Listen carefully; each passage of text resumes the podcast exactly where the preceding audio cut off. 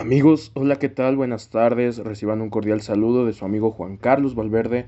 Estamos aquí en lo que es el capítulo número uno de nuestro podcast, ¿Por qué innovar en el quehacer docente? Bueno, pues vamos a comenzar con esta eh, hazaña, esta nueva experiencia en cuanto a la innovación educativa se refiere. Y tenemos como primer pregunta al capítulo de hoy, ¿por qué debemos innovar como docentes? O mejor dicho, en el quehacer docente. Pues bueno, seguramente habrán escuchado sobre innovación en cuestiones educacionales. El enfoque ha cambiado y otros son los horizontes que se miran en cuanto a la docencia. Aquí te vamos a explicar un pequeño panorama de por qué un docente debe de ser innovador y cuál es su perfil. Un docente innovador es quien desarrolla un proceso de educación integral y supera con creces la práctica tradicional. Se trata de un profesional capaz de incorporar los recursos disponibles e integrar nuevas propuestas de enseñanza logrando un aprendizaje permanente. Asimismo, son personas persistentes, autónomas y con cierto grado de autoridad, capaces de influir en sus alumnos y pares. Por esto, poseen convicción en sí mismos y en la aptitud de sus estudiantes. Entonces, enfocan su metodología en la práctica, exploración y búsqueda de soluciones en vez de la mera transferencia de contenido. En este momento también me gustaría hacer una pregunta. ¿Cuáles son las características de un docente innovador? Como verás, el perfil de un docente innovador tiene una inclinación específica.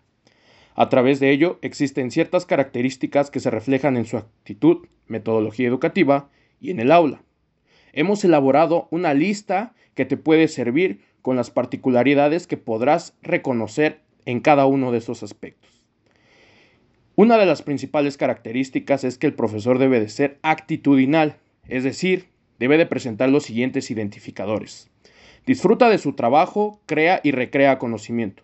Utiliza un lenguaje apropiado manejado en elementos de proxémica, kinésica y paralenguaje. Mantiene un uso óptimo del tiempo tanto en cada actividad como en la organización de su clase. La segunda característica que debe de presentar este profesor es la metodología educativa. Los identificadores que debe de presentar son domina y utiliza la tecnología, así como recursos didácticos en el aula. La segunda característica o identificador es que entusiasma y enfoca el autoaprendizaje, provee retroalimentación a los alumnos y padres. Finalmente, en el aula, sus clases son dinámicas y genera un buen ambiente. Evalúa de forma constante los avances de sus alumnos y mantiene el interés y participación de sus estudiantes. ¿Cuáles son los beneficios que puede tener un profesor innovador? Pues bueno, alguno de los beneficios que tiene es que favorece el compartir experiencias entre colegas, incita a la formación continua, genera motivación y satisfacción en el aspecto laboral, fomenta el consumo de información en educación y investigación y genera mejores resultados en educación, que esto es muy importante para las instituciones educativas en donde labora. Al igual, tiene un impacto en sus estudiantes, que es que facilita la apropiación de conocimientos, desarrollan habilidades básicas y complejas del pensamiento, favorece la motivación con la escuela y temas afines, se le tiene en cuenta al alumno desde sus capacidades y le permite abarcar más terreno de información y temática que el contenido habitual. Finalmente, también hay un beneficio en cuanto a los padres se refiere.